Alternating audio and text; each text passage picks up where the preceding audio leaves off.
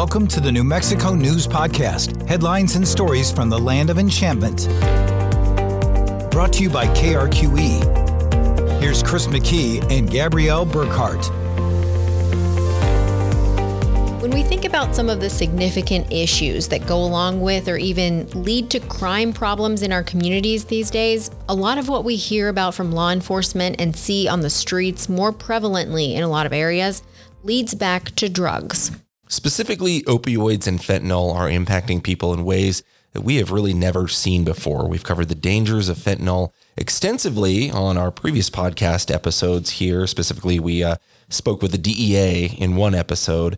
If you want to check that out, we'll post a link in the show notes. But then also, Gabby, you've investigated the fentanyl crisis for KRQE on air. You had a big investigative piece about this. If you can tell us what was behind this, um, why are we hearing so much about fentanyl these days? Yeah, so just for, you know, the audience who is not familiar with this drug, according to the DEA, the Federal Drug Enforcement Administration, Fentanyl is a synthetic opioid that's used in hospital settings to treat severe pain. But the type of fentanyl that we're hearing about is coming across the border in droves from Mexican cartels, according to the DEA. It's designed to look like a prescription medication like oxycodone, but it's approximately 100 times more potent than morphine and 50 times more potent than heroin. And it's also cheap and highly addictive. Yeah, so it is smaller, it's being moved in large quantities, it is costing people less, it's a more powerful, it's just a whole recipe of a really terrible situation that we're seeing in a lot of these communities. And one of the ways authorities are attacking the fentanyl and opioid crisis and attempting to save people who are considered to be, quote, high risk for an overdose, that is through the court system. So, with us today to talk about a brand new program within the court system here in Bernalillo County is Metropolitan Court Judge Claire McDaniel and also Stacey Boone. Stacey is the Behavioral Health Division Director at the court. Thank you both for joining us. Thank you so much for having us. Yeah, we're glad to have you guys here. And and and Judge McDaniel, I wanted to start with you. You've been in Metro Court here in Bernalillo County in the court's felony division since September. Is that right? Yes. Okay. So you live in Albuquerque as well. You have family here. What do you see are the kinds of issues the community is facing? And also, though, first, if you can tell us more about your background in the criminal justice system. Well, let's see here. I uh, graduated from UNM School of Law in 2010, and then I became a prosecutor in 2013. And I was a prosecutor up until I became a judge last September. Okay. And as you as you said, yes, I am I'm raising my family here. I have a 2 and a 4 year old. So I think we all have toddlers in this room and so we're all exhausted all the time. and you know, it's I mean, you can't you can't avoid seeing the issues. There's the unhoused population that only seems to be growing. There's obviously the huge crisis with fentanyl use and overdose, and that's affecting every sphere of our community, every corner of our community. No one is left untouched by it. So those are definitely the issues that I think we're all seeing. And you switched from being a prosecutor to a judge. What was the intriguing kind of uh, differential for you? Actually, it was to do exactly what I'm doing now and to do it at Metro Court. Metro Court is an amazing place. It's a courthouse that's always on the front lines of everything, you know, on the cutting edge of treatment courts. We're like a model treatment court courthouse for other other courthouses around the state and around the country. So just being able to do something like this, I could only do it at Metro Court and you know, I could I can do things as a judge that I wasn't able to do as a prosecutor, obviously. Yeah. Um, and it's just it's a really fulfilling career. Yeah, interesting. Stacey, same thing. Can you tell us what is a behavioral health division director and what did you do before this role? Yeah, absolutely. So before this role, um, I was working at UNM hospitals in their behavioral health field, working with criminal justice individuals that had been released into custody, doing case management services. Before that, I've also worked here in Albuquerque in the nonprofit sector, so I do have a lot of kind of boots on the ground experience with that. I was a program director at an organization called Crossroads for Women that is also working with justice involved women. And before that, I actually worked um, in facilities in the state. So I worked in Santa Fe County Detention Center as a case manager and a reentry specialist. I do hold a master's degree in criminal justice, as well as some undergraduates in psychology and criminal justice as well. And so, to get back to the first part of your question regarding the behavioral health division, So, um, Metro Court is really, like Judge McDaniel said, on the front lines of being innovative and you know coming up with unique ways of solving problems that we have in our community and, and facing challenges head on. And so the court decided that we really needed to focus and um, put some intent behind our behavioral health services within the court. The court has always had, you know, some version of behavioral health services, but the time was ripe to really highlight that and to really put some intention around that. So the court um, branched off its probation division into, it's actually into three parts, which is our standard probation, our specialty courts probation, and then now our behavioral health court division. So behavioral health division really encompasses, it's kind of a wide range of things. So we have our outreach court, which is our homeless court, formerly known as homeless court. We have our competency courts under the behavioral health umbrella. We have our court clinician under that umbrella as well. We have behavioral health, um, DWI court, behavioral health court, behavioral health resource connection, and now we have our opt-in court under the behavioral health umbrella. So it's really um, intended to be kind of a one-stop shop for individuals that are in that intersection of criminal justice and behavioral health and trying to take the next steps out of that system. And it feels like a not a one size fits all approach in Absolutely. having all those different. Absolutely. We really are trying to offer a spectrum of services. We have case managers in the division. We have three of them that are really dedicated to working with this population sort of ongoing. We have probation officers as well to supervise the criminal case of things. And then I mentioned our court clinician. We have program coordinators that are involved in all of our competency work because we really are focused on that as well. Um, and then we have a case manager that's directly working on this opt in project as well as myself so that we can really kind of you know catch people at, at, various points along the spectrum whether it's you know they've been in and out of the system for 20 years or whether this is sort of their first offense and they're realizing that you know they need some help um, outside of the criminal justice system so we're really trying to kind of, like I said, be unique in our approach and recognizing that the majority of people are, you know, coming into the criminal justice system having some history of trauma, some history of behavioral health needs. The name of the program that we are talking about today is the Overdose Prevention Treatment and Intervention, or opt in court. So it's the first thing like this in the state designed to prevent opioid over- overdose upon contact with the criminal justice system. That's how your court described it in its announcement. First, broadly, can you tell us why start a program like this in Albuquerque? So it's primarily to um, obviously it's to address the the fentanyl use and overdose crisis, and it's it recognizes that the this point of time, the first you know 60 days after somebody is arrested, if we can divert those people from jail immediately into treatment, that is the critical window both to overdose and to engage in services. So um, if we can divert them, we'll prevent the overdose and we'll get them to actually like meaningfully engage in a treatment plan, which will also have the effect of you know reducing crime because they won't get out and, and reoffend immediately to to feed their habit. So that was kind of the overarching goal of the program. And we understand the idea was inspired by an opioid treatment court in Buffalo, New York. It's a collaborative effort, it sounds like, with Metro Court judges like yourself, as well as the Bernalillo County DA's office and the Public Defender's office. Private defense bar and also community providers as well have components in there. And so, Judge McDaniel, I know you've said, quote, we all have a stake in this. For those that think, you know, I don't know anyone who uses drugs or this doesn't impact me. I'm not a drug user. Why is this something that you feel like we all have a stake in? Well, it's a community problem and I don't know of anyone who's not affected by this. If you don't if you don't have an immediate family member, you may have an extended family member. You may have a friend who has a close family member or, you know, a parent at your at your children's school you you see it affecting businesses. You see it, you know, the economics of our city. You you see it affecting, you know, children are overdosing. So everyone absolutely has a stake in this. It affects children, businesses, education, you know, and your immediate family.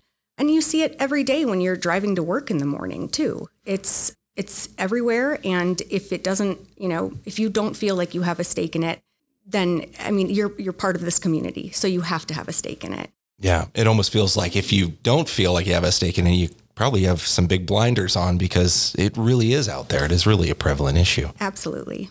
How does this program work exactly? I'm assuming, you know, someone first has to get arrested or get in trouble with drugs, so to speak, right? Right. And, you know, primarily what I see in my caseload is it's 90, 80 to 90% fentanyl related. If it's um, any sort of drug possession crime, now also has fentanyl involved. So it, it really does permeate through my caseload. So people who are booked into custody, they undergo a series of questions during the booking process. And as part of those questions, we've added a couple involving fentanyl. And if they choose to answer those questions and they answer affirmatively that, you know, I am a fentanyl user, I have overdosed in the, you know, past year, I combine them with other drugs and alcohol. And then the other, the last one is I use alone. If they answer affirmatively to even just I am a fentanyl user, that makes them eligible. And that information is provided to contact at the DA's office and the PD's office, the public defenders and the district attorney's office. And then the district attorney looks at the charges and the case and they make the offer. So while that person is still in custody, it's all in the works. DA is looking at the case and seeing if it's an eligible charge, which is we're, we're sticking with just possession of a controlled substance. So, you know, all only nonviolent, just possessing of drugs crimes will will be referred. And then that offer is made to the public defender, who then advises the client. The client chooses to accept, and they're referred to the program you, you, stated earlier the partnerships we have. We've partnered with, I mean, this is truly a community initiative. We have everyone has a seat at the table in this program. We have um, an agency called the Resource Reentry Center, and that's where people are released from jail. It's the first point of contact with back into the community, and they're amazing. They have case managers, and we're so we coordinate with the jail, the um, case managers at the reentry center, we coordinate with lots of other treatment providers, and then we come up with a meaningful treatment plan for these people that have chosen to opt in. So, we often hear when someone gets in trouble with law enforcement for drug related issues and, and maybe their crimes haven't arisen to the level of doing anything dangerous or violent to anyone else yet. We'll hear things like, you know, they don't need prison, they need help how does this program help someone who is at risk for an opioid overdose? Because it, it really does sound like just from the conversation we've had, that is the aim here. Absolutely. And, you know, we're trying to approach this as sort of a public health issue as well, you know, as understanding that it's also a criminal justice issue. But we're, we're trying to bring the treatment, you know, sooner into the picture. We're trying to recognize that, you know, for us to be able to successfully, you know, assist people that are struggling with fentanyl or other opiate use, we really want to get them connected to the appropriate services right away. So, you know, Judge mentioned the re- the Resource Reentry Center. We absolutely utilize them, but we connect people to detox services right away after they're released if they're still in the process of detoxing. If they're done with their detox and they're not, you know, still in that physical piece of it, then we will connect them to medication assisted treatment right away. So they'll go from the reentry center directly to the door of a clinic that can provide them methadone or Suboxone, something that will assist them in remaining off of fentanyl you know, really trying to treat it with that medical piece and that medical intervention. You know, the judge mentioned that we have a lot of stakeholders sort of involved in at the table. We have persons with lived experience um, that are advising this project as well. We have addiction scientists from different parts of the community that are informing this project. So we're really taking that feedback about the best treatment for individuals suffering some, from substance use disorder and we're making sure that we're you know following those best practices we're making sure that we're utilizing that that sort of new information and, and making sure that we're approaching it that way. You know, fentanyl is it's an it's kind of its own beast. And, you know, we haven't seen anything like this. You know, we've we've seen meth, we've seen heroin, we've seen all of these sorts of, of things in our community, but fentanyl is so much more lethal. It's so much more accessible. It's so inexpensive. It's really just sort of permeating the community. And like the judgments and, you know, you know, it's we're seeing it in our schools. We're seeing our children accidentally overdose because they're not sure that the thing in front of them is, you know, laced with deadly fentanyl. So we're really trying to take that medical approach first and foremost, and then sort of address the behavioral health needs after the fact, you know, long-term case management, sober living, IOP, intensive outpatient services, really anything that the person might need. And we're also really invested in getting the families on board and making sure that we have peer support involved, making sure that the families know what's going on with their loved ones and their individuals so that they can best support them as well. You mentioned, you know, all these resources and partnerships, and it it sounds like, you know, if somebody is deferred into this program, they would, you know, potentially be able to avoid that punitive sort of punishment or prison time. But is this a voluntary court program? And if so, how do you think it it'll succeed since so many, you know, addicts are not easily on board with getting and utilizing resources? Yeah, I think that it's um, it's really going to be it, uh, to answer your question. It is voluntary for sure. We don't want to be forced, you know, treating somebody. You know, we we know throughout history that that's really not the best way to get people, you know, connected with services and connected to recovery. So we really want it to be voluntary. But we're also not naive. We understand that, you know, it might take somebody numerous tries to stop using substances. We know that people might not be in the space to, to start their recovery program. Um, so we, we really want to offer this as an option to people if they're interested.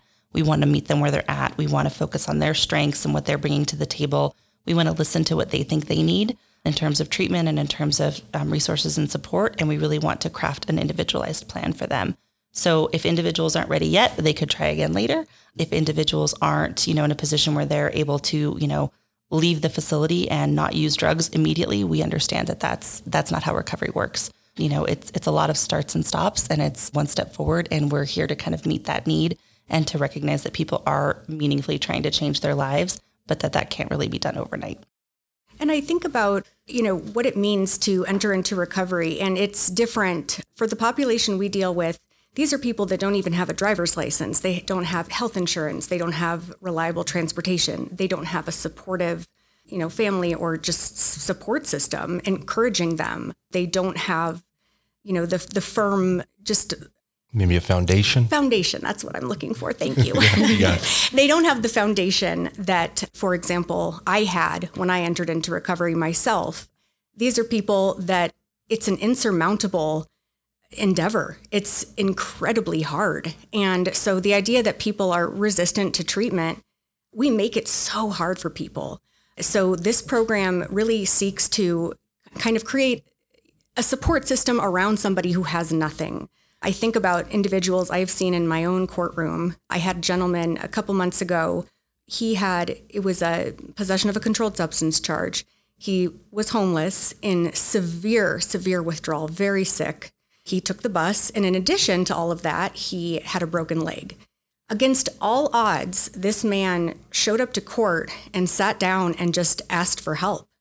And I think that, um, speaking of we all have a stake in it. it. I think it's our duty to help somebody who is doesn't have anything and is still really wanting that treatment, wanting that help. It's so our program seeks to really just you know give those people a hand and make it as easy as possible for them to engage in this process.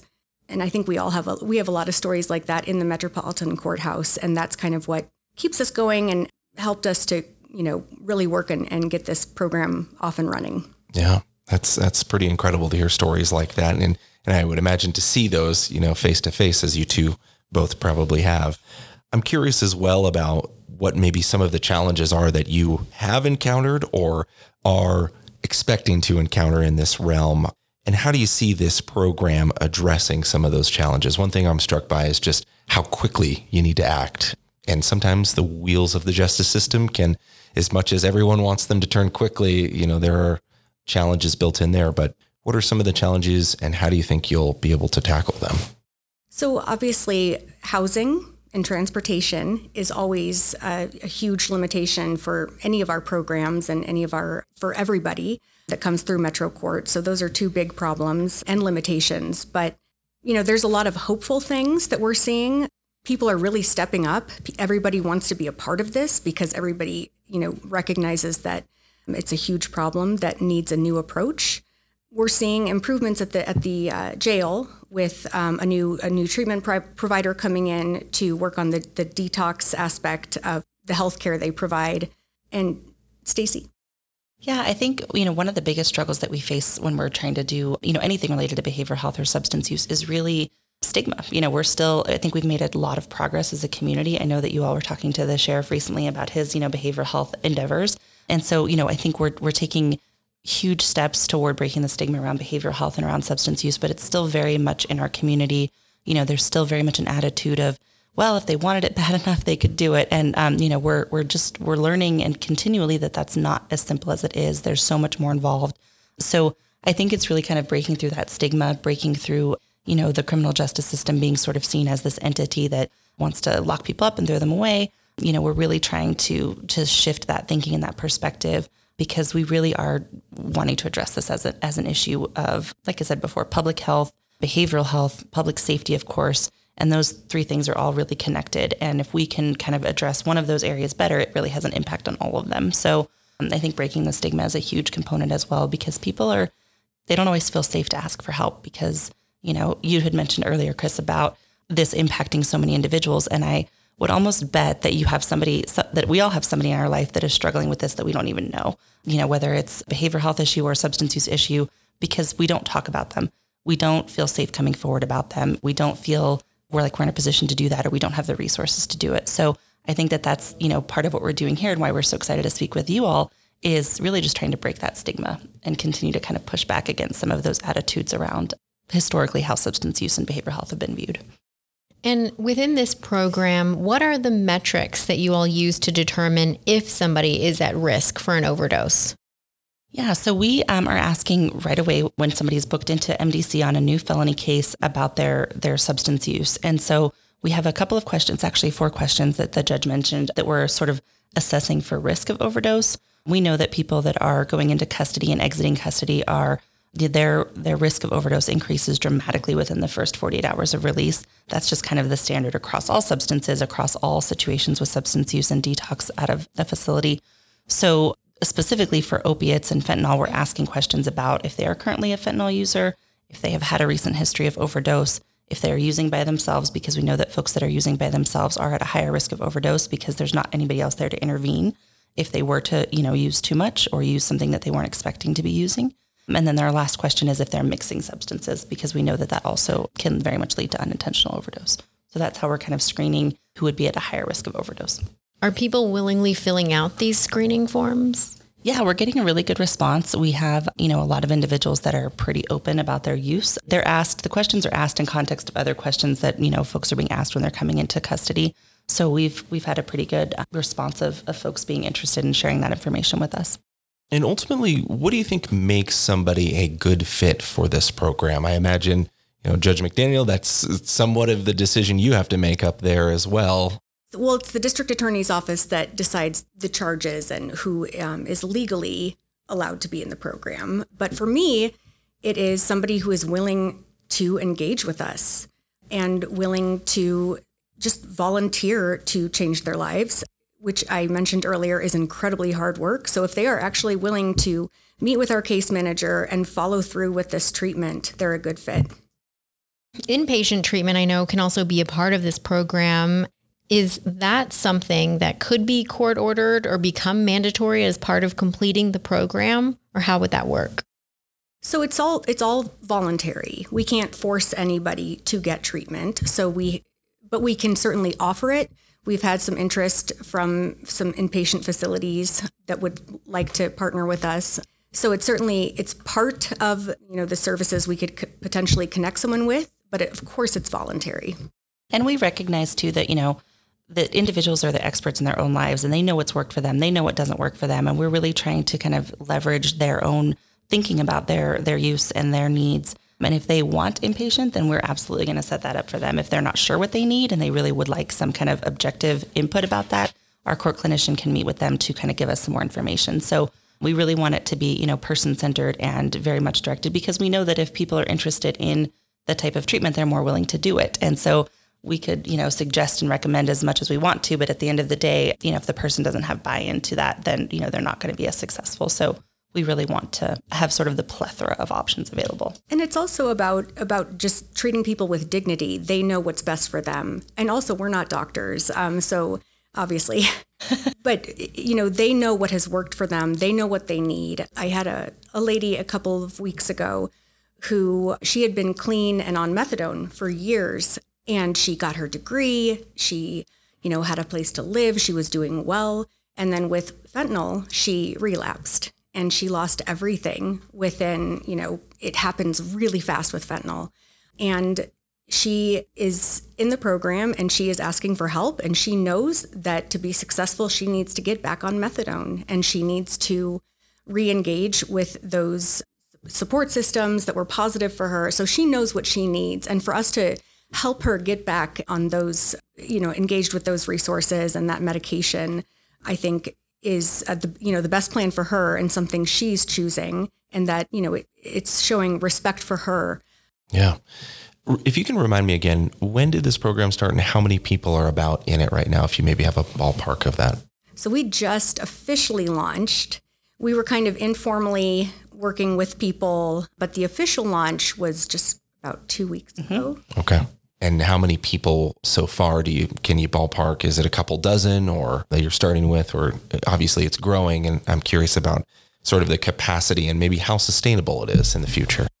Yeah, so there's not really a capacity. I mean, there is in the sense that our case manager that's dedicated to this project can only work with, you know, about 25 to 50 people, kind of depending on their level of need at any given time. But because the program is designed to really connect people sort of immediately and then their cases are, you know, dismissed within 30 to 90 days, the sort of movement of those cases is very fast. So our case manager can kind of, you know, continually sort of bring new people in. So in terms of like sort of overall capacity, we can't really we don't really know yet. It's going to kind of depend on on how we um, how things look when we're actually sort of in the thick of it. But you know, at any given time, we can have about twenty to five to fifty people, and yeah, and then we can you know we we could estimate that there could be hundreds of people down the road that have been served by this program. So that piece is a little bit still kind of a moving target. You know, we're we're really excited. We've gotten you know some systems in place within our courts to kind of make our the referral process extremely easy. We're you know kind of getting everybody on board and trained up. So we have officially launched, but we're very much in the process of kind of getting everything moving along and, and working with um, the individuals that we've got.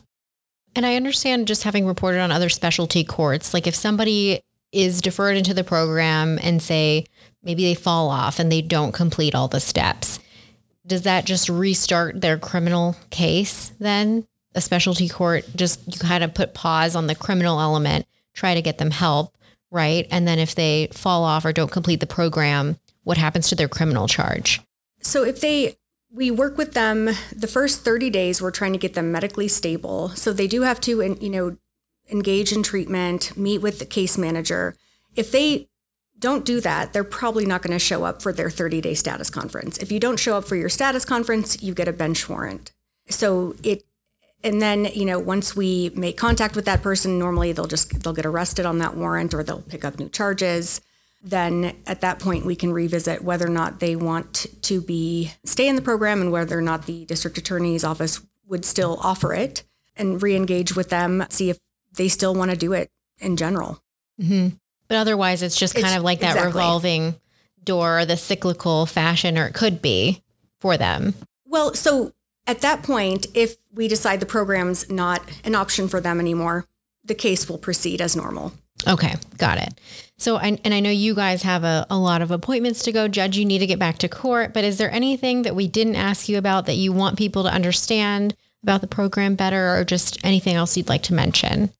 I think I would just like to share that, you know, the judge and I both live in this community. We work in this community. We both have small children in this community. We very much care about what's going on in Albuquerque and the surrounding areas. It's where our homes are, our hearts are. And, you know, we don't take this endeavor lightly. We don't take it just sort of off the cuff. It's extremely important to us. We're extremely passionate about it. So is everybody else that's involved with it. And we really are optimistic that this is going to make an impact in the community. I'm hoping to come back and chat with you guys in a year or two years and, and give you all of this data about how successful it's been and how many lives we've impacted. So put us on the calendar about a year from now Certainly. so we can give you some updates. But we really do think that this is going to be meaningful for our community. It's one area that, you know, the criminal justice system can kind of step up and meet this challenge.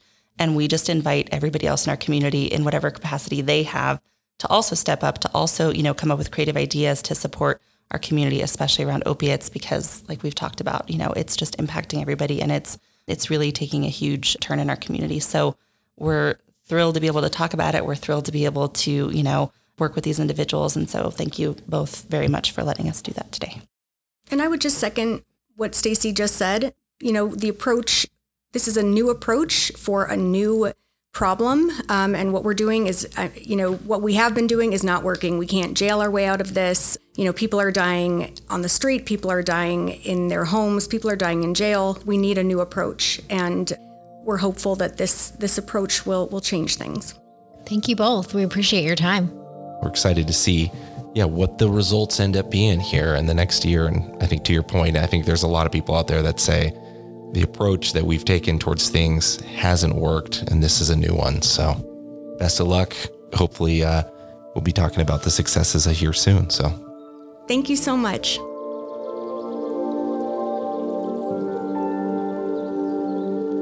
Again, a special thanks to Metro Court Judge Claire McDaniel and also Behavioral Health Division Director Stacey Boone for joining us here on the podcast. Sounds like a very hopefully beneficial program for the community.